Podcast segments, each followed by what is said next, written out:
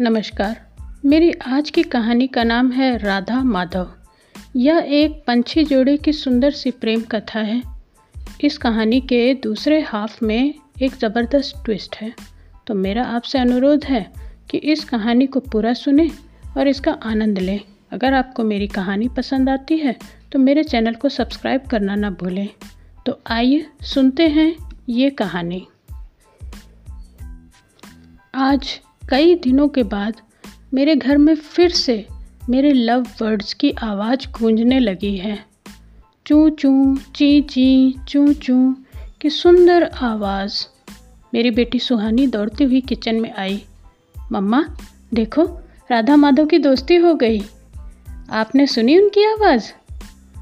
अब तक तो मैंने नोटिस नहीं किया था, पर सुहानी के कहने के बाद मेरे भी कानों में चू चू चीची की आवाज़ पड़ी और खुशी से मैं भी सुहानी के साथ लिविंग रूम में आ गई।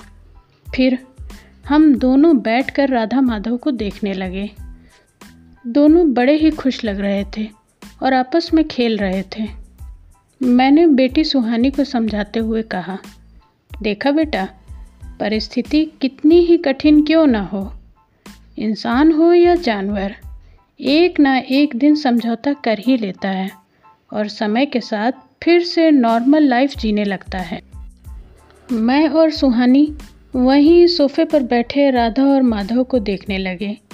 मेरी नज़रें उनके पिंजरों की सलाखों से होती हुई उस दिन के ख्यालों में गुम हो गई, जब हम लोग राधा और माधव को पहली बार देखने बर्ड शॉप गए थे। सुहानी इन येलो बर्ड्स के पेयर को देखते ही उसे पकड़ के बैठ गई।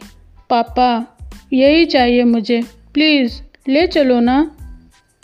सुहानी ने चिड़ियों के बड़े से पिंजरे में खेलती हुई चिड़ियों, सफ़ेद, नीली, पीली, हरी, लाल, हरी रंग की चिड़ियों को देखते हुए कहा। दुकानदार पिंजरे के पास खड़े होकर उन चिड़ियों को देखते हुए बोला, अच्छी है ये बर्ड, सर जी। इनका फ़ूड मैं आपको दे दूँगा। हर तरह के इन्वायरमेंट में ये रह लेती हैं।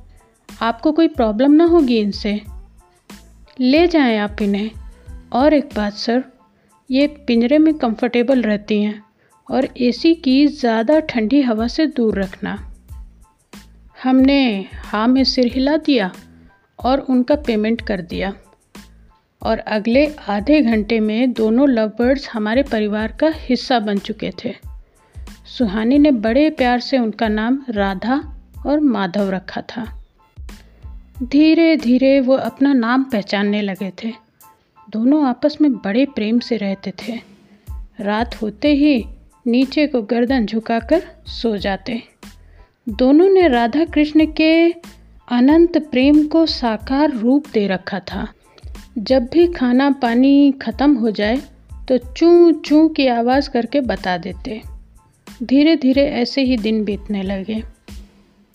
एक दिन मैं शीशे के सामने खड़ी होकर अपने बाल संवार रही थी कि सुहानी को अचानक पता नहीं क्या सूझी। उसने राधा को पिंजरे से बाहर निकाल दिया और वह भी झट से उड़कर शीशे के सामने बैठ गई और खुद को देखने लगी। शीशे में चोच मारने लगी। फिर कभी दाएँ मुड़कर शीशा देखती तो कभी बाएँ मुड़कर। ऐसा लग रहा था जैसे शीशा देखकर खुशी से नाच रही हो। दूर पिंजरे में माधव, राधा का ये डांस देखकर खुशी से चूं चूं की आवाज़ निकालने लगा।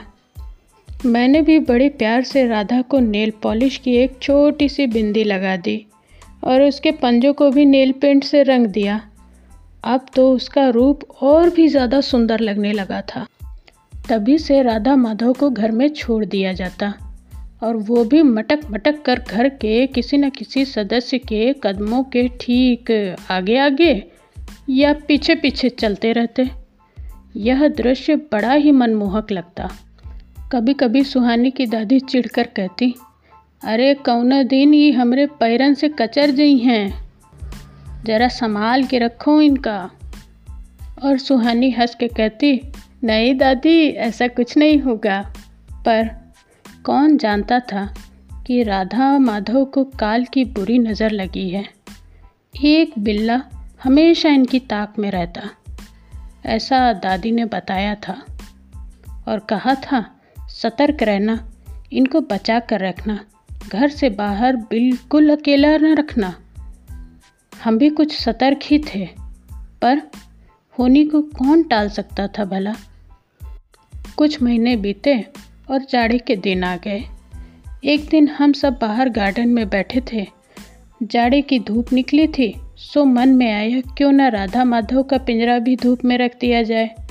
उन पंछियों को भी धूप मिल जाएगी तो अच्छा लगेगा। सुहानी को समझा दिया कि पिंजरे से बाहर ना निकालना उनको, और बिल्ले को देखे रहना। आस पास भी दिख जाए तो पिंजरा अंदर रखा ना। ऐसा कहकर मैं कुछ ज़रूरी काम से घर के अंदर आ गई।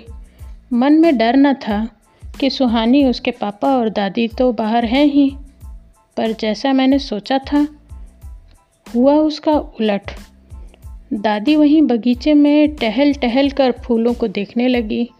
पीछे पीछे सुहानी भी होली और अमित अपने फ़ोन से बात करते करते पिंजरे के पास से हट गए। कोई दस पंद्रह मिनट ही बीते थे।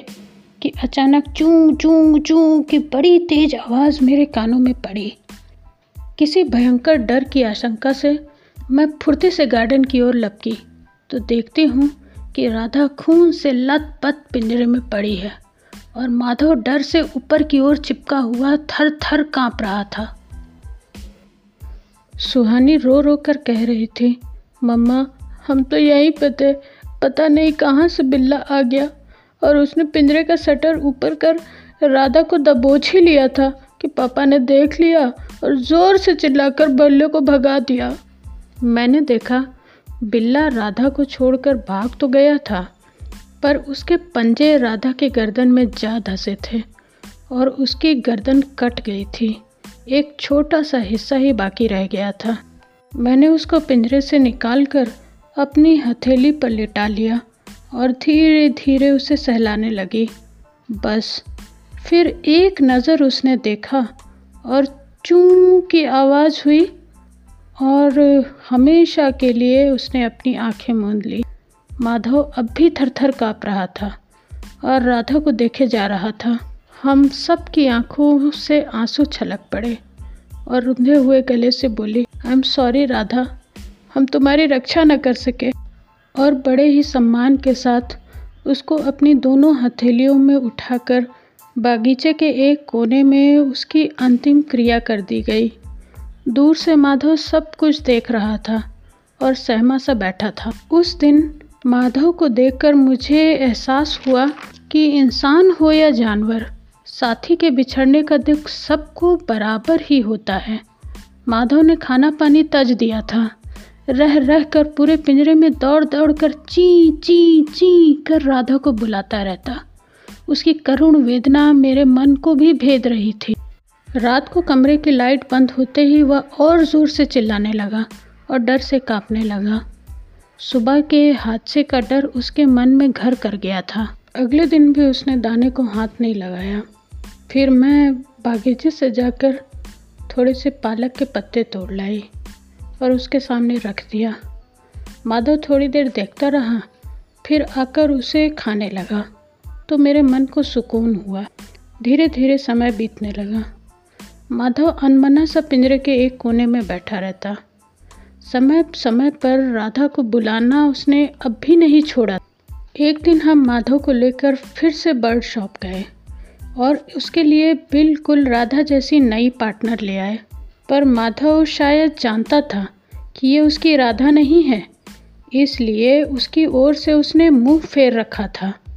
चुपचाप पिंजरे में बैठा रहा और उसके करीब भी ना जाता था।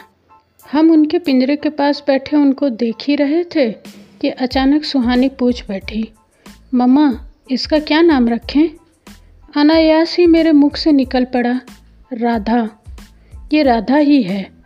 और तब से सब उसे राधा कहकर पुकारने लगे। मन में आस थी कि माधव भी उसे एक दिन अपनी राधा मान लेगा। और एक आज का दिन था कि फिर से मैं राधा और माधव को आपस में चोंच में चोंच जोड़कर खेलता हुआ देख रही हूँ। तो मित्रों, यह कहानी बस यहीं तक। मुझे उम्मीद है आपको पसंद आई होगी। अगर मेरी कहानी पसंद आई है तो इसे अपने फ्रेंड्स के साथ शेयर ज़रूर करें और मेरे चैनल को सब्सक्राइब करना ना भूलें। मिलते हैं जल्द एक नई कहानी के साथ। तब तक के लिए धन्यवाद।